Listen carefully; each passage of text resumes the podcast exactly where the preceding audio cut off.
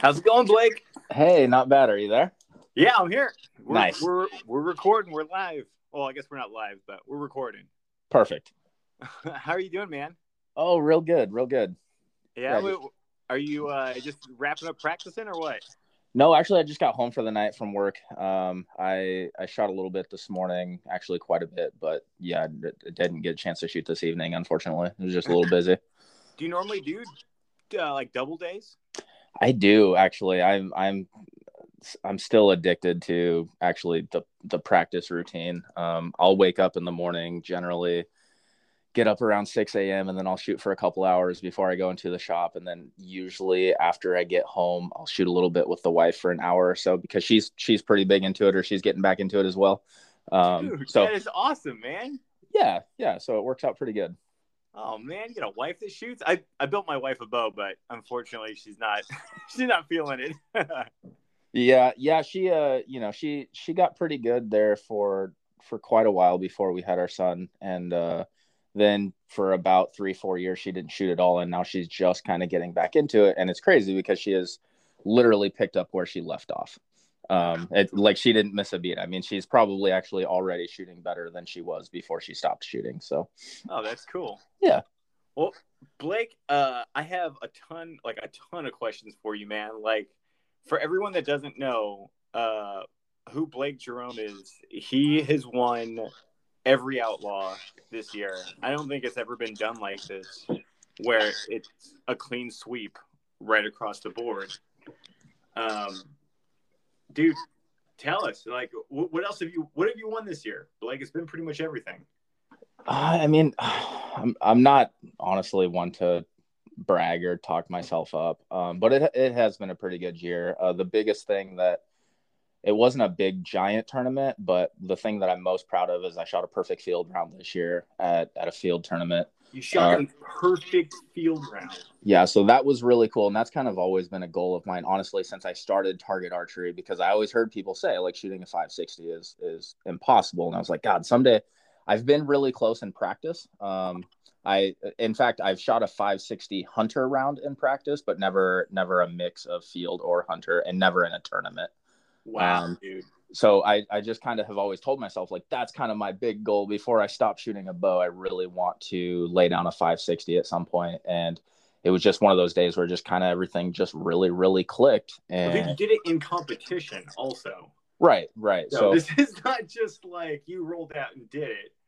Like you you you did it like under you know, under the watchful eye of peers, man.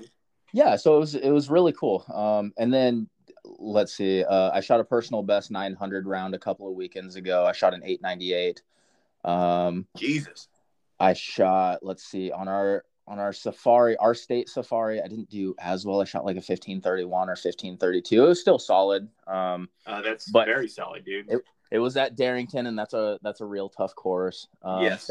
I mean, there's there's been several this year. It's been it's been a, honestly a really good year. I really feel like things are are really really clicking, and probably my execution right now is as good as maybe it will ever be. And uh, so I'm just really trying to double down and push hard right now because I am shooting so well. I want to keep doing it as much as I can. Well, dude, one of the things that like we had kind of had like a message exchange a couple weeks ago, and one of the things that you said that I really like, it really clicked with me, was that you said that you're like, I'm just a regular guy that puts in the work. Yeah, dude, that's it. I mean, and that's what I tell people almost on a daily basis at the shop is is that there's there's I don't think that there's a special type of person physically or anything like that that that is just built purposely to be a good archer. I think that anybody can be good if Right. they're willing to put in the work and and for myself, I've gotten to a point where I just enjoy the practice because I know what the practice what it will get me. I know that if I am diligent and I do shoot every single day that I will continue to get better. And so I really enjoy the practicing where a lot of people the only time they shoot is when they go to tournaments or whatever. Like yeah. I spend I and then spend those people lot are always like the ones that are like, "Oh, I didn't, I didn't shoot great," and they're, you know, they're. I was like, "Dude, what do you expect, man?" right and that's and that's exactly it. And I think I think where I try and separate myself is I, I I listened to your podcast the other day with Randy, and he said it exactly how I always say it: is that I just refuse to be outworked by people, mm-hmm. and and and that's really what I try and live by, and that's what I coach the Isabel and Kaylee, the twins that I coach. Um, I I always preach that to them, like you might get beat sometimes. That's inevitable. You're you're going to get beat. You're not going to win everything, but don't get outworked by anybody and uh, so that's just kind of the philosophy that we live by just shoot. If if you want to be good at something anything worth doing is worth overdoing. So that's yeah. kind of that's kind of how i approach it. Yes dude. Um when i shot my best i was practicing for i think at least four hours a day. Uh indoor you know whether or not it was indoor season or outdoor. Um and the like people would ask me like what's your secret? And i would always quote lance armstrong he said we have here he said i have the oldest trick in the book. It's hard work. And i always thought that was super cool. I mean i you know lance was doping but everyone in his sport was doping. So you, you could distill it down to hard work. I was i'm still a lance armstrong fan even though it's a whole different sport but like the the hard work is something that like i i truly believe in. And you are shooting scores that like eclipsed even my greatest accomplishments. And it's a really amazing thing to see right now. No, I, I mean, I, I really, really do appreciate that. And I appreciate, you know, all the kind words that I've gotten from people over the last couple days about Oregon. And I, I mean, truly, I do appreciate it, but it is, it is exactly what you said. It's just, it's, it's just, I work as hard as I can to be better. And every single day that I do practice, I don't just shoot arrows just to shoot arrows. I am always actively trying to get better at something. I'm I'm, I'm a big proponent of really sitting down and analyzing performances and trying to figure out where are the areas that I can be stronger and where are the areas that I can be better. And usually where where it leads me back to is execution. And from very early on, I realized that kind of what separates an elite level shooter from everybody else is their ability to execute a release accurately and consistently. And uh-huh. so that's and that's where I put a ton of my work into and that's why I've always been such a big proponent of blank baling and really just standing there in front of the target. I mean, I tell people all the time, and I don't know if people believe me, but 90% of what I do for training is standing in front of a bale and just blank baling and making my execution as perfect as possible. Because then, perfect as possible, I take it like you're talking about shot timing, shot timing, consistency, just everything about the shot feeling as robotic as possible. That's always that's kind of always what I preach to everybody is good shooters. If you look down the line in Vegas on the pro line, the good shooters look robotic. Every single thing that they do is always exactly the same from shot to shot to shot to shot. Mm-hmm. So very so very early on it was like okay, well that's what I need to mimic. I need to be robotic in every single thing that I do. And that and that's really my secret is just shooting to be robotic, to do everything exactly identical every time. It doesn't matter if it's 102 yards or if it's a three yard shot, everything shot timing and and just the setup of the shot everything about it is always identical. And that's and that's what i strive to do. That makes a lot of sense. I mean what we are trying to do is be as repeatable as possible. Exactly.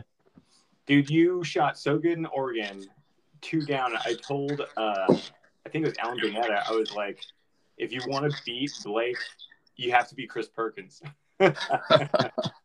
maybe maybe not maybe not that high of a level, but I mean it was just it was just a good weekend. It was just one of those that dude, just... not to blow smoke up your ass, but you are at that level. I mean, you were like right there, man. With dropping one or two is. Do you know what the the high score was in Oregon? I think it was three or four years ago. Somebody was telling me that Ben shot it one down. Um, yeah, I do know Ben Hogg shot it one down at one time, but the last time I shot it in the amateur male freestyle class, the score that took it, I want to say, was eight down. Yeah, yeah, that sounds about right. I I won it four or five years ago at ten down. Um, and and that felt really really good actually i felt like i shot it really well never in my wildest dreams would i ever imagine that i could ever do that course two down and to be and to be completely honest with you uh, one of the shots that i missed was that super steep downhill 17 yarder and It's Was a it- yeah. Okay. The super steep hill, 17 yarder. It's range. Is it marked for 20? Well, it's act- just right. So ultra steep. Yeah, the, it's marked for 20, but the cosine tells you to shoot it for about 16, 8.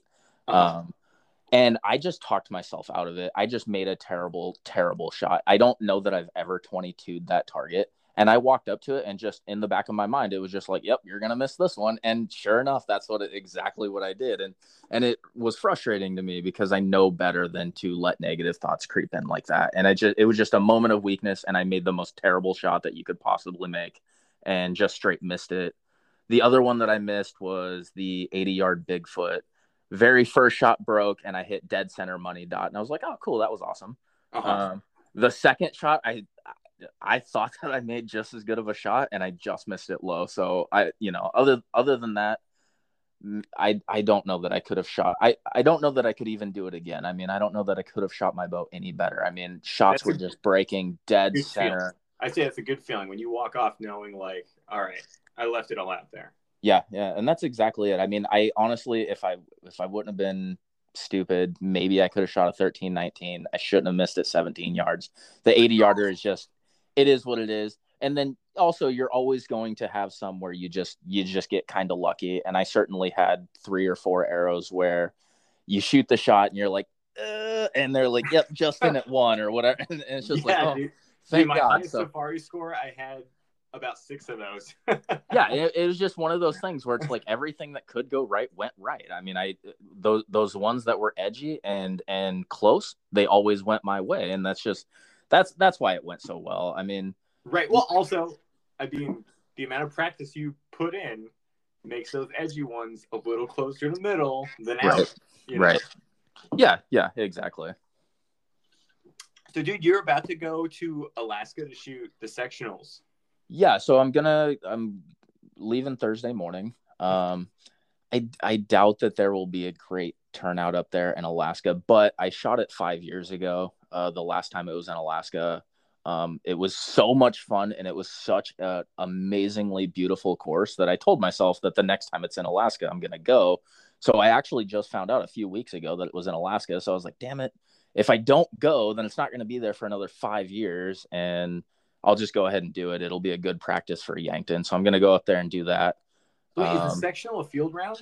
The sectional is a field round. Yeah. So it'll be, a, it'll be a full field and it'll be great because, you know, three, four days later is outdoor nationals in Yankton and I'm going to that. So it'll be a great warm up round. Oh, sweet. So that event in Yankton is that gonna? That's the um the NFAA's event where it's gonna be a bunch of events, right? Correct. I, I, I forgot what they're calling it. They're like, it's, they're calling it like the roundup or something, but Mhm. they'll have outdoor nationals, the first Dakota classic, and then outdoor target nationals, which is the, the 900 round and whatever that other format is they do. I don't know. I'm not actually practicing for those. The only one that I really care about is outdoor nationals. I'm trying real hard for that one.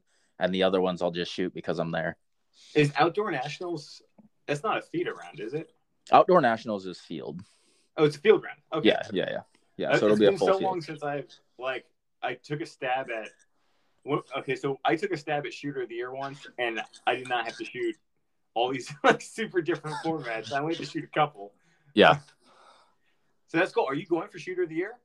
I I'm not. No, I just I outdoor nationals has always kind of been one on the list where I mean for the last like 10 years kind of since I first started this whole target archery thing was always on the list of like god that would be the one that I would want to win. I love field. Field NFAA field's my favorite round in archery. I think it is the best round to determine who the better shooter is that weekend because Yeah. it's such a marathon and it's just such a and it's just an enduring hard round.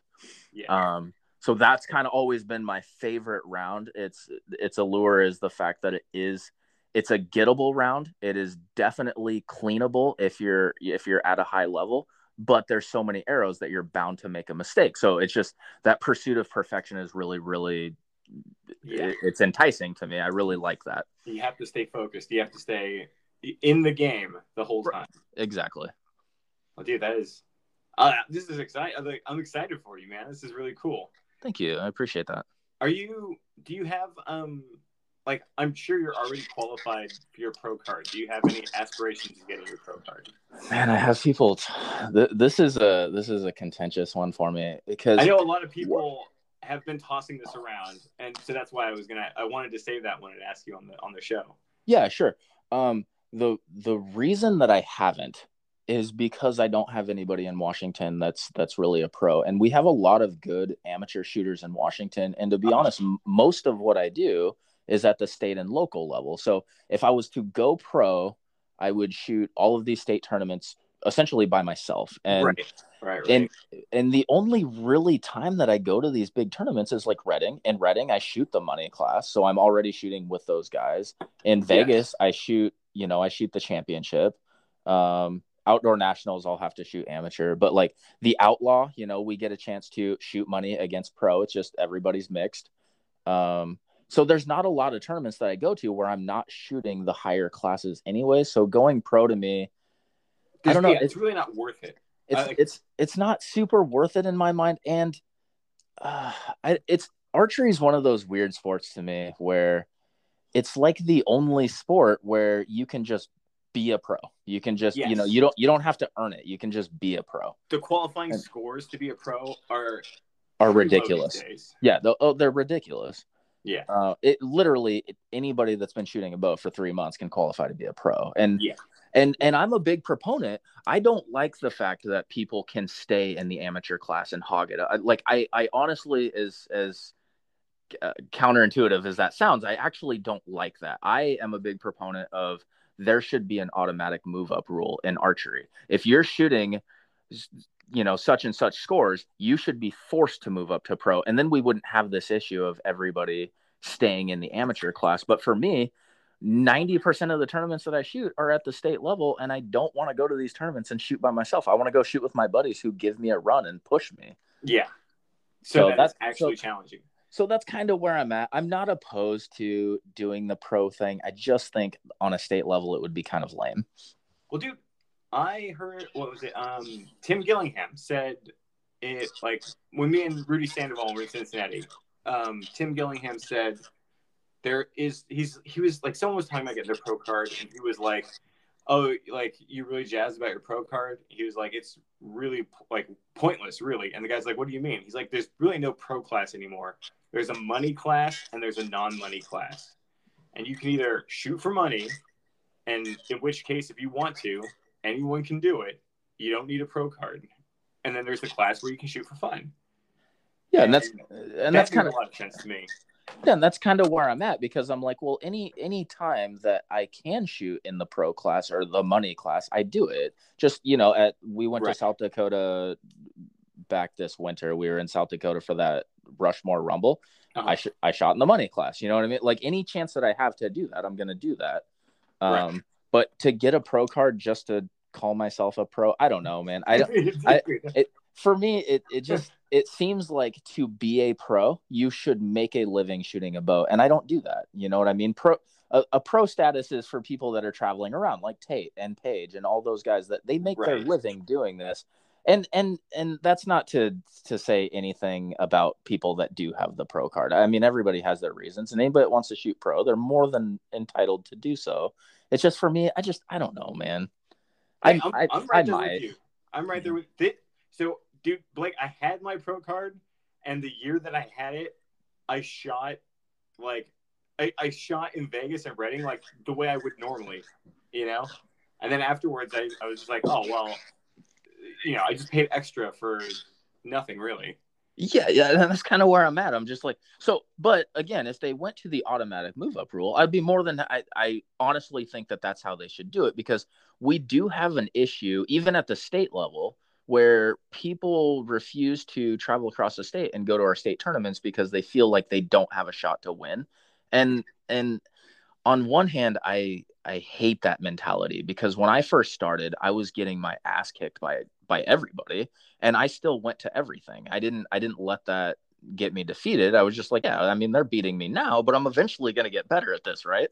So right. I just kept going, and I never had that thought of oh well i can't win so i'm not going to go. For me it was always about personal growth. Like here's what i shot at this tournament last year. I would like to beat that. And my idea was just hey if i just keep breaking my personal best eventually i will be somewhere up there at the top and i'll be competitive with these guys.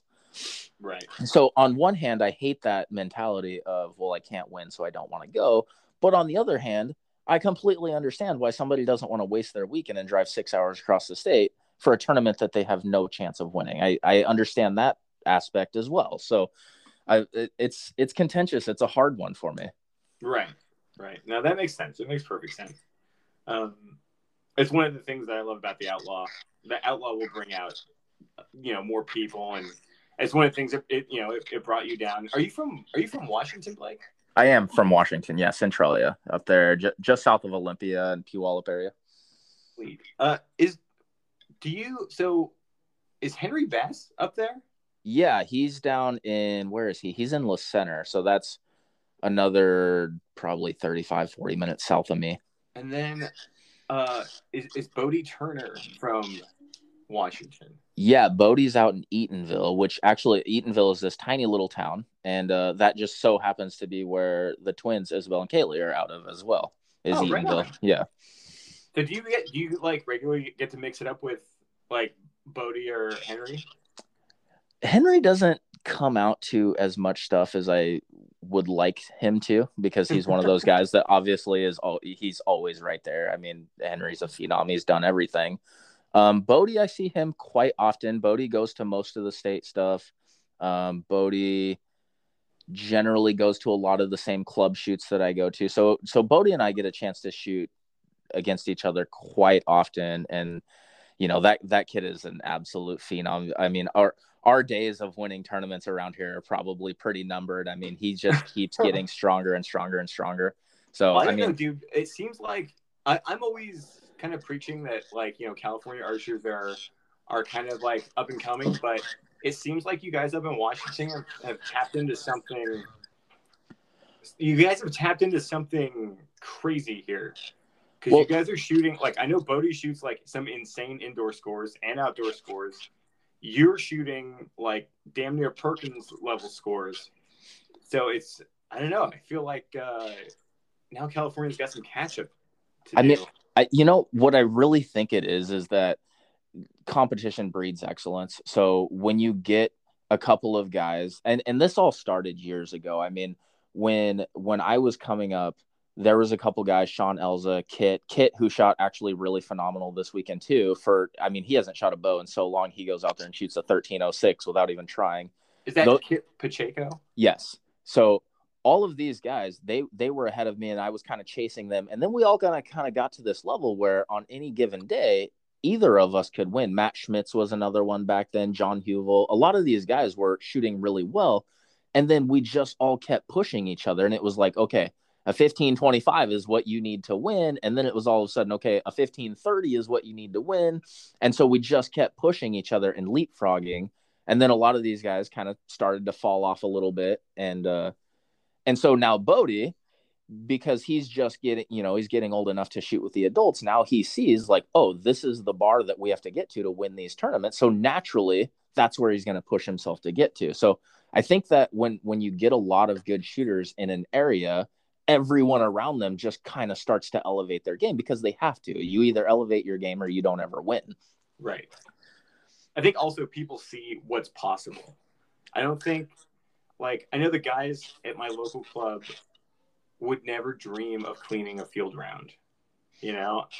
But I know if someone, you know, if someone in that club had done it, then it would be like, oh, this is possible. Like this is doable. Like someone out there can do it. You know, not to say that anyone can up and do it. I'm just saying, like, you know, when you shoot your first 300, you're like, oh crap, this is possible. this is doable. Yeah, exactly. And I think, I do think that what can kind of start to separate some people, I, I say that anybody can be good at archery, but it does take a, a very specific type of mindset. And it takes, it takes the type of person that says, okay, this is doable and I'm going to go get it. And for me, like when, when I was coming up and I was watching these guys, so my, my, my story. So here's, here's my story of my first tournament Okay. right i i got a bow and i i had been bow hunting my entire life and i thought that i was pretty good right and so i was like i want to get into target archery i want to do this so i go to this one day tournament um, in puyallup washington it's just a one day 42 target out of 924 right and i shoot like a it was like in the 870s. And dude, I came off the course and I was like, I'm a badass. That was the greatest score of all time. Like I hit so many of these dots today, right? And then you got like Sean Elza coming off at two down, and I'm like, what in the hell? I didn't even know I didn't even know you could be that good at archery, right? I had no idea. That was my first like aha moment of like, holy shit, you can actually be really, really good at this. And then you know, 15 people proceeded to come off the course with way better scores than mine. So I was like, okay, well, I guess I suck at this and I need to get a lot better. Um, so, so that's exactly, it was just like, okay, well, if this guy can do it, then I certainly can do it. And if he can shoot two down, then it's probably possible to clean it and not drop any. And so I've just, I, I don't know. I've just, I've, I've never put limits on on what is possible. And i tell the same thing to isabel and kaylee actually because i shoot with them all the time and i'm always pushing them to be better. And i've always told them hey don't don't look at who the best female archers are out there. Look at who the best archers are out there and try to do that. Mm-hmm. right? If jesse broadwater can go out there and shoot a 1539 then then you can too. It is possible to do it. Right. Do you remember that movie the edge with anthony hopkins Yes, yeah. He said, "What one man can do, another can do." Yeah, that's and exactly. They about killing a bear, but I was like, I was all about that. I used to scream that to my buddy when we were practicing because it was the same deal. You know, it was like, hey, like this is doable. There's no target that isn't hittable. You know, there's no target that can't be 20 to 22 that that's exactly right and that's the mindset that you have to have and and that's the championship type mindset that you have to have if you're going to be successful that so many people don't have that. I mean there's so the problem with with target archery in my mind is that so many people are coming off the course and they're looking at the guys that are shooting the top scores and they get defeated because well they're 40 points behind. And it's like okay well what's the best score you've ever shot? If an 860 is the best score you've ever shot and you come off the course and you shot an 864 but the but the top guy shot an 878 dude you should be you should be so excited about the way that you shot because you just shot a personal best. Right you're right? moving forward. exactly and every time that you go to these tournaments you should just be striving to shoot a personal best and and while i wouldn't be necessarily happy with an 864 i can certainly be happy for that guy who just shot a personal best. In fact I I try to be super motivating to everybody. Anybody that comes off the course and they're like, "Man, I just shot a personal best." It could be 40 points less than what I would consider good for myself. I'm still going to high five them and give them a hug and all that. You know, I'm I'm going to be genuinely happy for them right. because I love the competition and I want these guys to push themselves. I want them to be yeah. right there at that same level so we can have those battles. I always figure I I, I am also I try to be as encouraging as possible to people because I always assume that, or I always figure that everyone's at a different point on this path. And this is all like a path of like, I don't know, you know, self exploration or, you know, self expression or whatever. And everyone's on this, on a different point on this long timeline of figuring it out. So, you know, I yeah. guess some people get further than others, but yeah, of course. we always try to help people along on that path. Yeah, and it it always just it always just comes back to how much work are you willing to put into it, and and being honest with yourself. You know, I I talk to a lot of people who want it, but they just kind of want it. You know, they they don't shoot their bow every day, and when they do shoot their bow, they shoot their bow forty arrows, and they call it a and they call it a night. And it's like yeah. if if the top guys are shooting 200 to 300 arrows a day 40 arrows isn't going to get it done. You're not going to get there. So you really got to ask yourself how bad do you want it? And if you want it really really bad then you've got to sacrifice to be able to obtain it you know? And that might mean you don't get 8 to 10 hours of sleep a night. You might only get 4 to 6 hours of sleep because you have to stay up late standing in the garage doing your blank baling routine mm-hmm. to get to the level that you want to be at and there's just too many people that just don't have that motivation and and that's right. and that's really weird and and not everybody wants to be at that super elite level they just want to go out and they want to hang out with their buddies and shoot bows and that's fine too yeah. but if you but if you I do want to be at that level some people want the glory but they don't want everything that comes with it yep like yep. what comes with the glory is a lot of fucking hard work yeah and that's it and that's and that's what separates people uh, you know the people like you know, your buddy, and I'm I'm starting to get to know him a little bit better. But Austin, I mean, Austin is absolutely killing it right now, and he's going to continue. Yes, because it's obvious that he is putting in the work and he's doing his due diligence and he's doing everything that he can. And I mean, he went out and put up a fantastic round this weekend. Yes. If you would have asked me at the beginning of the weekend, said, Hey, Blake, you can have a 13 15 right now you don't have to shoot the course. Take it or leave it. I would have been like hell yeah sign me up for 13 15 that's giant right? That's huge. I never would have guessed that i was going to go out there and shoot two down. It just it just you know all the chips fell my direction this time. But i mean that's a giant score and he is going to continue to do that obviously. Yes. Um you, I do you believe austin is always going to hit.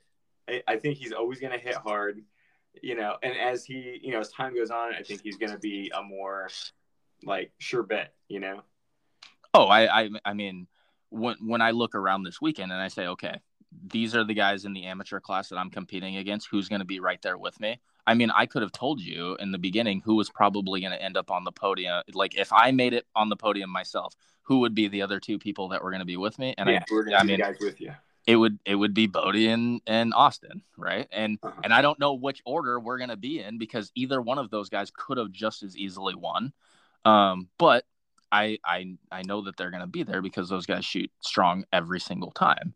Right. Uh, I got to shoot with Austin in the first uh, leg of the Outlaw, and me and him were arrow for arrow for for most of the weekend. Was that down and, in Fresno? He was in Fresno. Yeah, he shot all three. Um, but yeah, in Redding, you know, we got somewhere towards the end, and I can't remember exactly what happened. I can't oh, remember. That's what it was. Letting the Redding uh, warm up was the the first Outlaw. Yeah, it switched up yeah, he he was going to let down or or something happened and he ended up shooting an eight. And I, you know, that that's one of those things where it's just like, God dang it. Like you don't want to see a guy do that. You want you want him to push right. hard to the end and, you know, see who has the better day. But, you know, th- so that kind of sucked. And I can't remember. I think I was only up like one or two points maybe at that point. Um, so so that was kind of but Austin's always going to be right there, and he's a fantastic shot, and he's going to continue to be a fantastic shot. Yeah, I'm I'm really looking forward. Like you've definitely changed, like kind of like the layout of the Outlaws now, or at least the, you know, the who's who of like who to watch for, and uh, and Austin's another one of those guys that's going to change it, and it's just kind of exciting to see where it goes in the next, you know, next year or two years or whatever. Yeah, yeah, for sure. And and he's got the benefit of being a lot younger than me. How old is he? The early twenties. Uh, I thought he was like seventeen or eighteen. Yeah, yeah. So he, so yeah, so, no, he's in his twenties. I I mean, I'm not I'm not super old, but I'm 32, so he's got at least 10 years on me. So you know, I mean, I know. He, and those, dude, those kids got such good eyesight now, man. It's and he, ridiculous.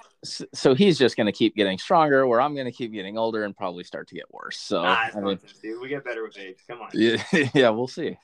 Well, hey, so Blake, on this topic of like, I'm going to dial it back to hard work again. Um, I have noticed on your bow that you shoot so fucking much that the anodizing is wearing off of your bow. yeah, yep. I've only seen that one other time. yeah. Back when I played paintball, like the pros that played paintball, they wore the anodizing off of their guns. Yeah, my my buddy noticed that the other day, Kit, and he was like, "What what the hell? What's up with your bow?" And I'm like, "Dude, I shoot a lot. I don't know." Dude, that's just from your hands. it's just from my hands. Yeah yeah oh it's it's wearing off dude. i just I, I seriously i still try to shoot my bow three hours or so a day like i said i, I try and get two hours in the morning and then i try and get an hour when i get home so so i'm averaging about three to four hours every single day um, like this the amount of time that will do it man yeah and and you know i got you know i got a i got a four year old son and you know uh you know i got a wife and and family and all that so i try and juggle it. I wait until everybody leaves in the morning and then i shoot in the morning before i go in. And then like i said when i come back especially right now during the summer levi runs out there and he runs around plays in his power wheels and all that and and trina and i stand there and shoot for an hour or so and uh, so so we're able to get in we're able to get in a lot of practice and and again that's just that's that's the separation. Dude okay. So i noticed you you do shoot an invicta. Yes. Do you choose to shoot an invicta? Yeah i really really like that bow a lot actually. Do you shoot it with spiral cams? I do. Yeah i've i've since since the very beginning i've always shot spiral cams, and I've tried other bows, and I always gravitate back to the spirals. They just, I, for whatever reason, I can aim them really, really well. What um, what kind of tuning do you do on your on your bow? So I I try and take a very logical approach on everything. I try and find the exact center of the string uh-huh. so I can get that that even level nock travel as the arrow comes forward. I always run my cams dead even.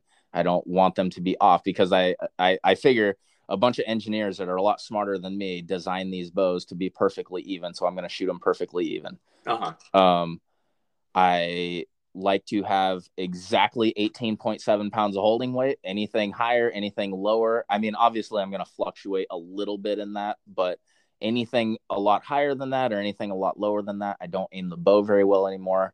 I have to have the bow at exactly 54.7 pounds. I don't know if that's a mental thing, but I I have to have it there or I don't aim the bow well. Do you have a um, preferred um, holding weight? My holding weight is 18.7.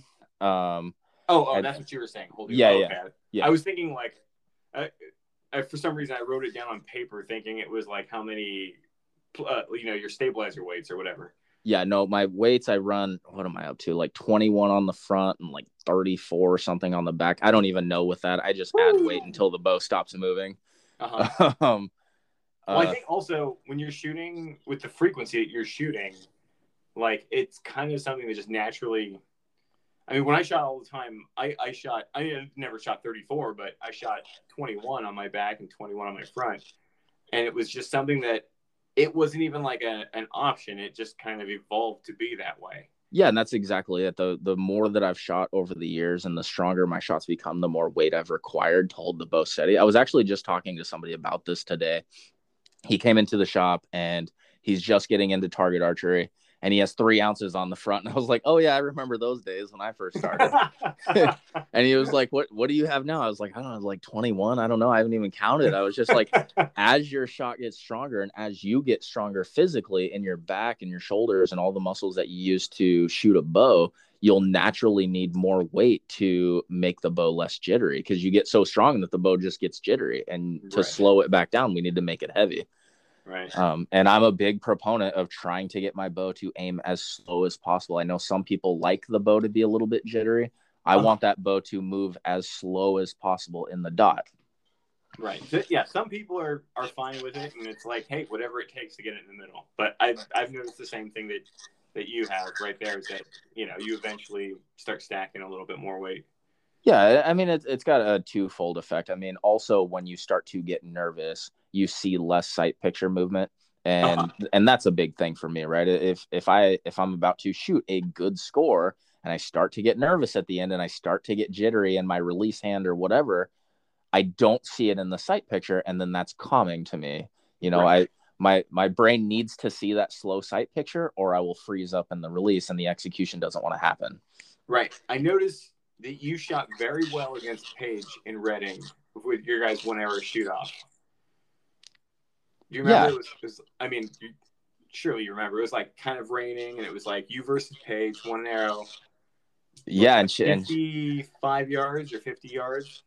Yeah, I think it. I think it was fifty on the nose. Um, you shot like middle, middle, and I think you let down I did let down a couple of times. Yeah, yeah. I, uh, I mean, you know, it's Paige. I mean, she had me nervous, you know, and and and she plugged one, and and they were both a little. They were a skosh high off a dead center, but she plugged it, and I was just like, oh well, I guess all I can do now is just try and shoot the best one I can.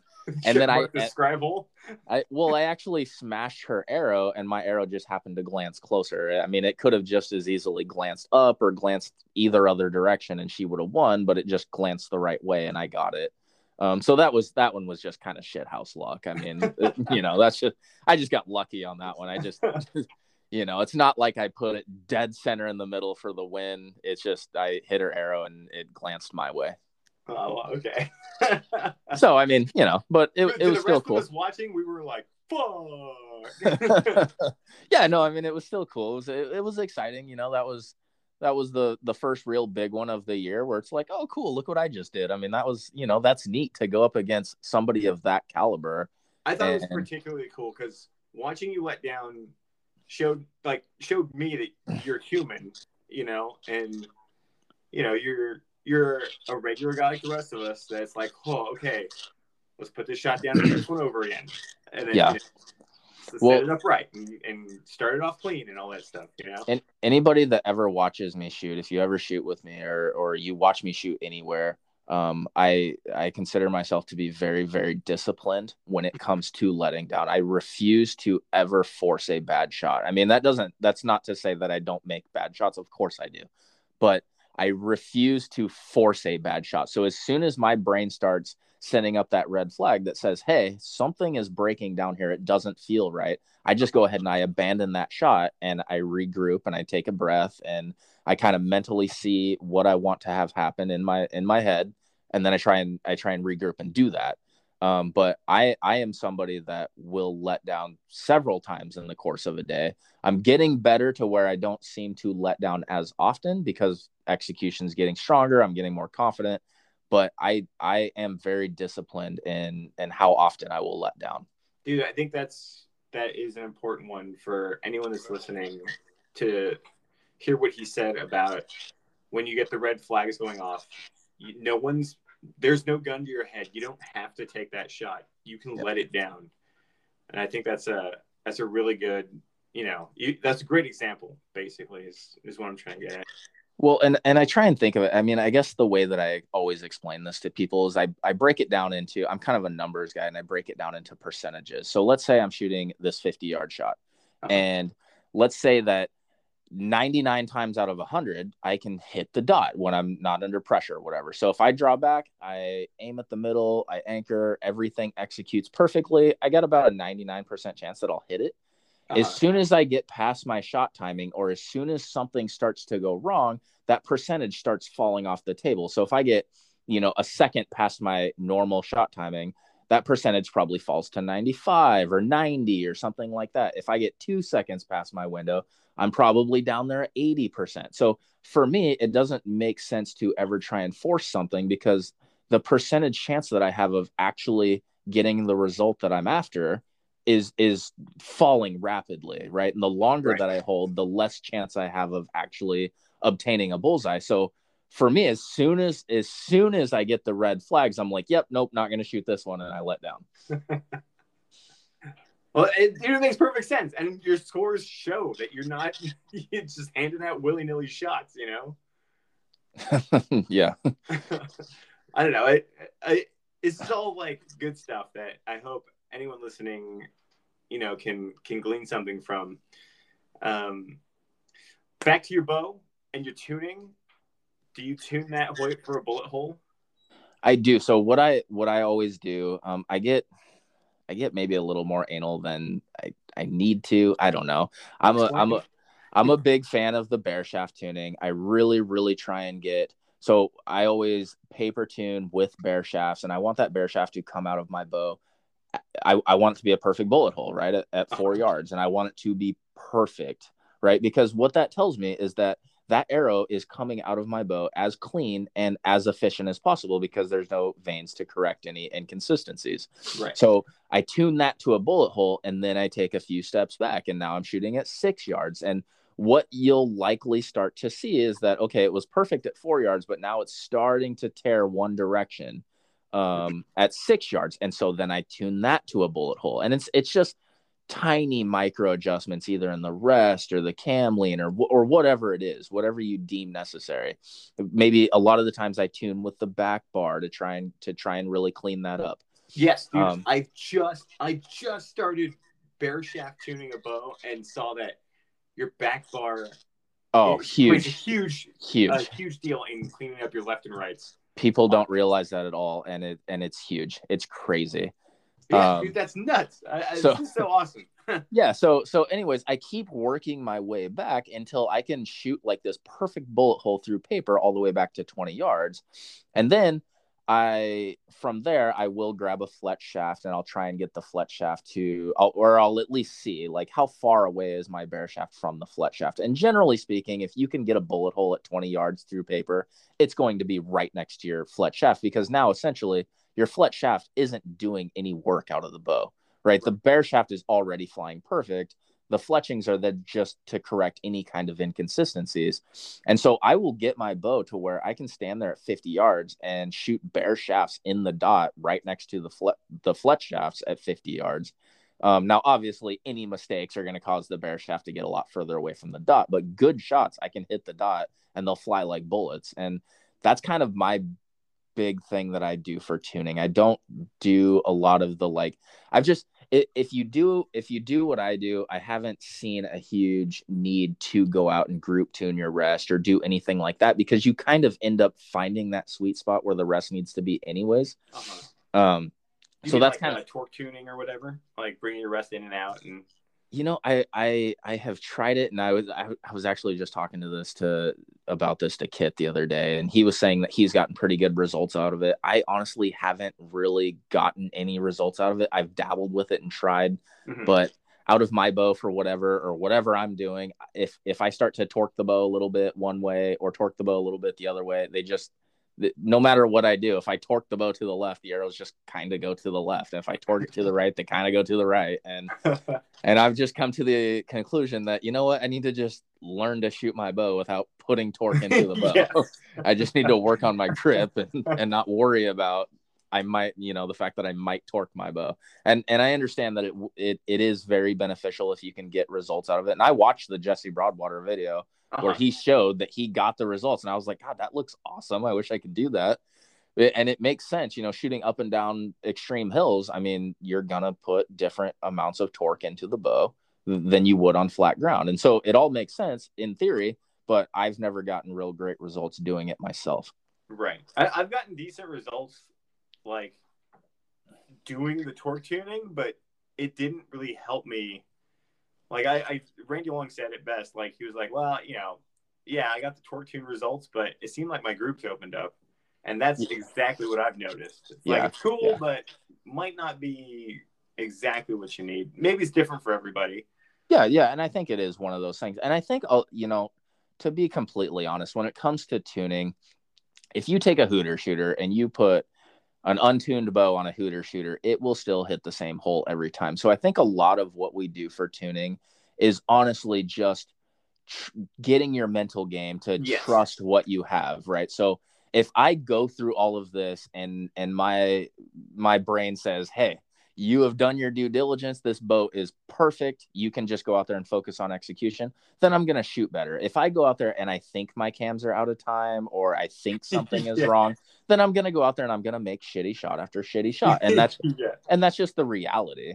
I've I've seen guys blame something like nock pinch for just just shitting a bunch of points out all day, you know? Right. I mean, yeah, yeah, and, and it happens. Guys are always going to make excuses, and and generally, and it's it's always funny to me, and and I don't. I'm not trying to call anybody out or anything like no, that, but it's all, I'll do it. I'll do it for you. it's it's always funny to me that you see like these elite level guys and you never see them making equipment excuses but it's always these guys down here and it's just all it is yeah all it ever is is it's just a justification for like hey my score's down here and i need to justify why that is yes. and, and it's like it's like it's okay man. It's okay that you didn't have a great day. We we have all had bad days. It's okay. Just to you know sit down again analyze yourself figure out what went well try and focus on what went well and then try and write down all the things that went wrong and next week in practice work on those. And yeah. you will shoot better the next weekend. Yeah. I think it was um Lanny Bassham I, he said that people will do this thing where they'll be like here's my score but this isn't me. You know they want to define themselves differently than what's on the scorecard. Right. Yep. It's yeah and like now man.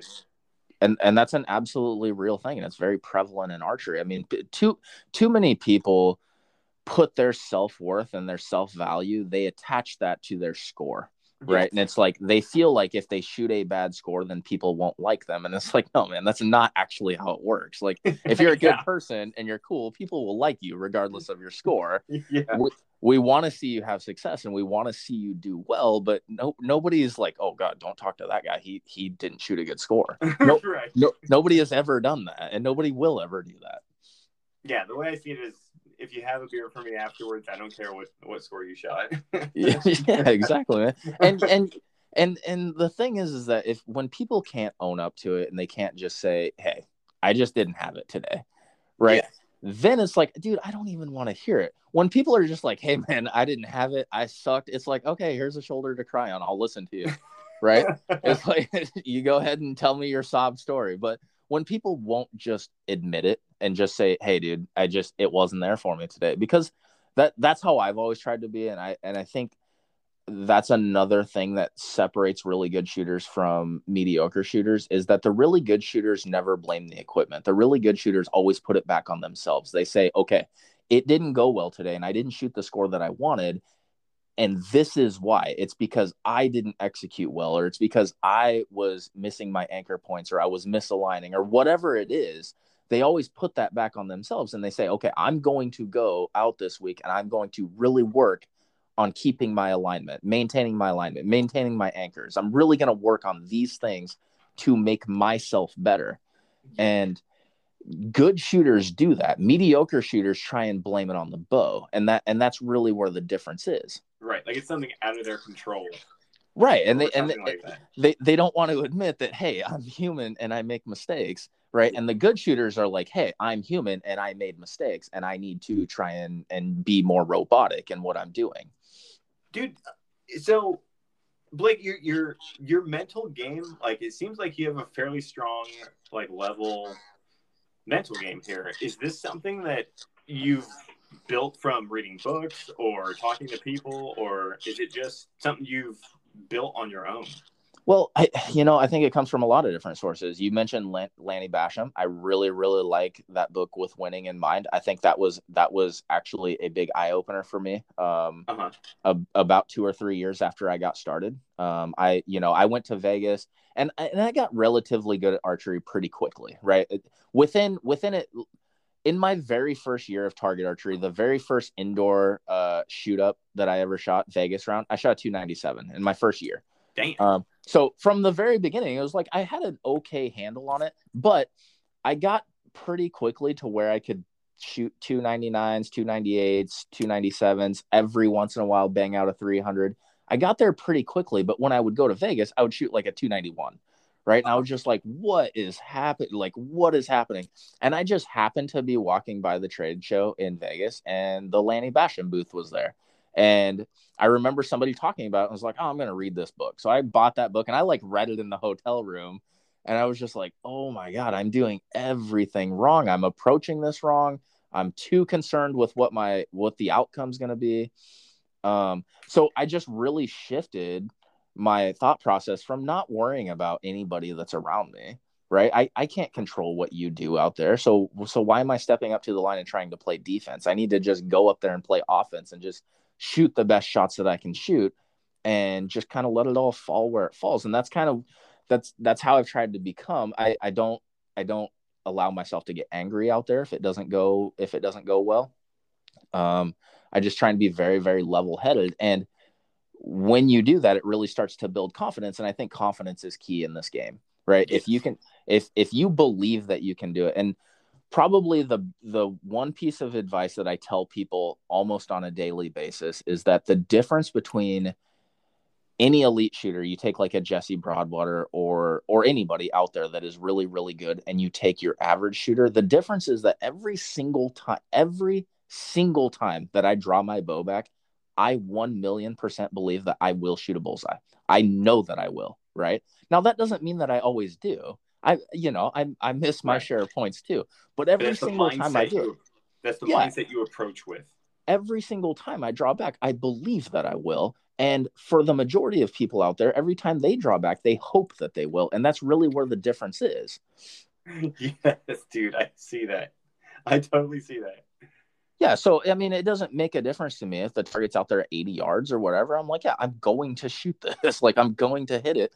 And then, you know, when and and I try and I try and trick my brain. So when when I do miss, it's like, oh god, that was weird. That's not like me to do that, right? I mm-hmm. it is like me to shoot bullseyes. It's not like me to miss bullseyes. Mm-hmm. So and and I think that if you can approach it with that type of attitude, that whole fake it until you make it thing is very very real. And if you can approach it with that attitude of, hey, I shoot arrows in the middle. And if you can if you can convince your brain that that's what you do, you are more likely to do it. Right. I I I fully like 100% agree with you. In like this was uh like one of my years shooting just because I just have you know I figured I had a baby so I'm just gonna have to juggle priorities. But I still approach every target that same way where it's like all right let's solve this math problem you know like let's let's let's 22 this bitch yeah and and that's exact and that is the mindset that you have to have if you if you step up there and again if you break it into percentages let's say that you step up to a 45 yard target your percentage of shooting a 22 there right mm-hmm. probably probably somewhere in the 90s right like 90 uh-huh. times out of 100 you're going to shoot a 22 at 45 yards uh-huh. right if you start to have that shred of doubt what are now your odds of hitting that 22 oh, yeah. right 100%. your odds your your odds start to plummet, right? so I mean, you you cannot have doubt. right. Like the second doubt enters your mind, that number now starts to just Yeah, exactly. And now what am I at? I'm at a 50-50 shot. Well, that's not good enough. 50-50 is not going to get it done. Right. right? We now we lost our, your yeah. percentage just on mindset alone. That's ex- and that's exactly it. And one of the things that Lanny Bassham talks about in that book with winning in mind is that if people walk around and say, such and such sport, take golf as an example, archery, any shooting sport, if such and such sport is 97% mental, why is 97% of our practice routine not working on getting more mentally tough? And uh, yeah, and and so we we spend all of this time shooting, but we don't spend all of this time thinking about how we're going to approach the game, mm-hmm. right? And you know, my my dad's a good example. I shoot with my dad all the time, and for a senior, he shoots very, very, very well, and he's just he's always like you know it's just frustrating to shoot with you because you make it look so easy. And i was like well the difference between us because my dad shoots a ton too right? He's not married. Uh-huh. um he he's got all the time he works swing shift so he's got all the time until like four o'clock in the afternoon to shoot his bow and that's basically all he does.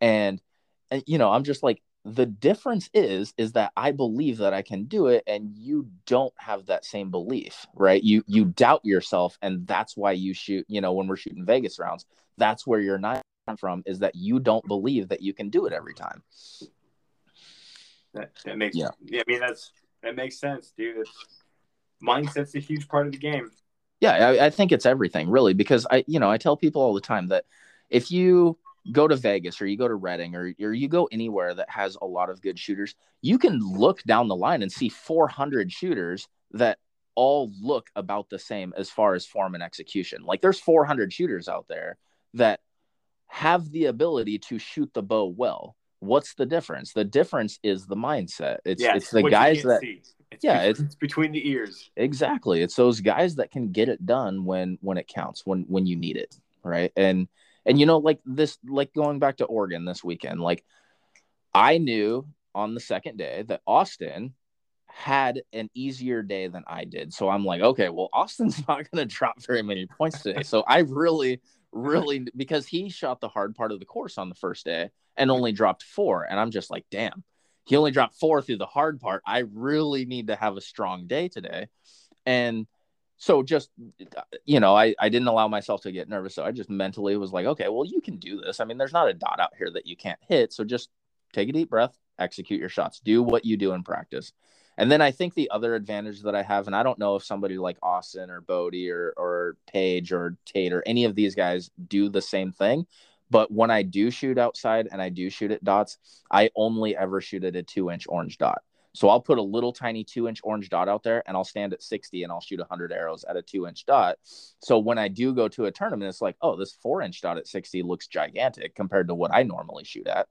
right. So I don't ever allow myself to shoot at a regulation dot. I always shoot at much, much smaller dots. And I do the same thing with field. Like I will set our course up without 65 centimeter targets. I always run one target size smaller for each shot. So if it's the 80 yard walk up, I shoot the 50 centimeter spot instead of the 65. Right. If if it's anything with a 35 centimeter dot, I put the birdie dot up there and I shoot those. And I will shoot an entire field round with one dot size smaller than what is actually regulation. That way, when I go to a field round, I'm like, damn, all these dots look giant. That is brilliant. And- that and- is- I'm writing it down. That's going my practice routine right And- there. and I think it really, really helps. And if nothing else, it helps the mental game because I've been to Redding several times where we walk around the corner and somebody in my group is like, "Oh, that dot, that dot looks so small," and I'm just like, "Oh man, that dot looks gigantic. This is going to be an easy one." right?" So I and and just saying the words that dot looks small, what's that bring your percentage down to? Right? You're no longer at 90%. Your percentage is now down there around 70 because you just told yourself that this dot's going to be hard. right? Right.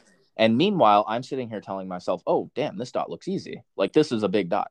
So, I I highly recommend to anybody out there always shoot dots that are smaller than what you're going to be expected to shoot at the next tournament.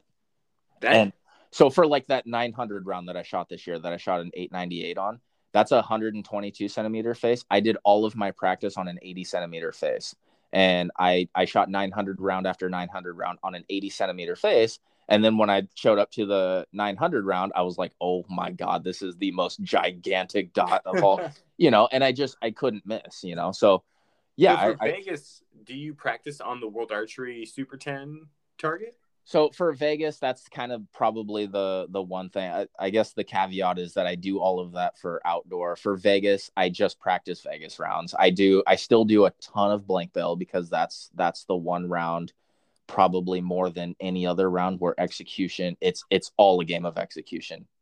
It is just it is just you you don't have to click your sight, you don't have to even tune your bow if you don't want to.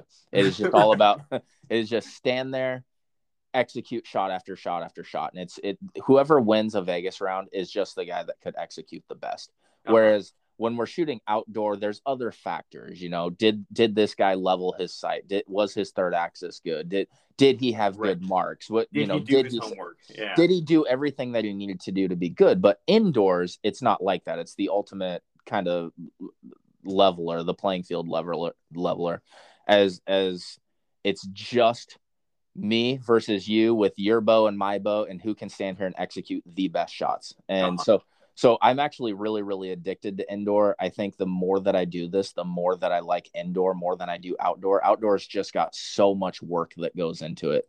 I- Yeah, you know, that. like there's so much that goes into outdoor as far as making sure everything is set up correctly and that you have perfect marks and you have you know timing is perfect.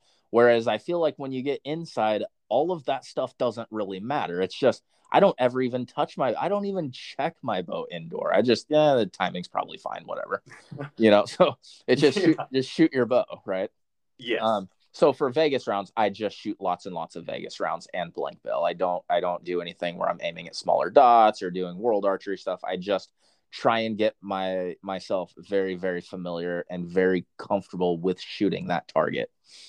Gotcha. What kind of um what kind of arrow do you do you have like a special arrow build for indoor? I mean, I I don't I don't really geek out about that kind of stuff. Really, I mean, I shoot the I shoot the gold tip. I shoot the gold tip triple X's. Um, I've been shooting the Q2i three inch vanes. I think those are really cool vanes. Mhm. Um, and then I shoot like a full length shaft with a 250 grain point.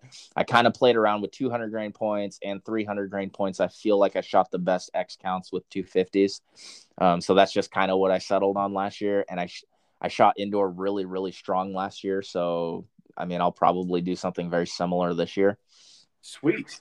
Yeah. Wait, how about your field arrow? Is your field arrow just pretty much a That one I put, arrow? Do you do anything special? well, I put a little bit more I put a little bit more into that. I mean, I found I I did some testing with like helical versus offset versus straight fletch and I found that the faster that I could get my arrows to spin the better. So like anybody that ever sees my arrows are like, "Man, you put a lot of twist on your arrows." And I'm like, "Yeah, you know, if I can get them to if I can get them to spin faster, they stabilize a little bit better and I feel like they group better at longer distances." Mhm. um, and I and I did some kind of extensive playing with that.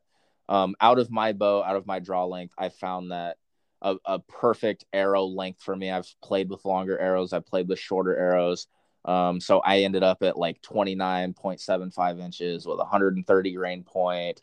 Um, I really like the Easton G pins. I just recently actually went from the 1.75 um, AE max vanes to the 2.1 inch Q2I vanes. I feel like the 2.1 inch vane is stabilizing the arrow a little bit better. And I feel like actually I immediately started shooting better groups after I fletched with the 2.1 inch, um, especially at long distances. Like it, it felt like it was actually very, very immediate. Like I immediate, and there's not very much that you can do in archery where you get instant, immediate results like that.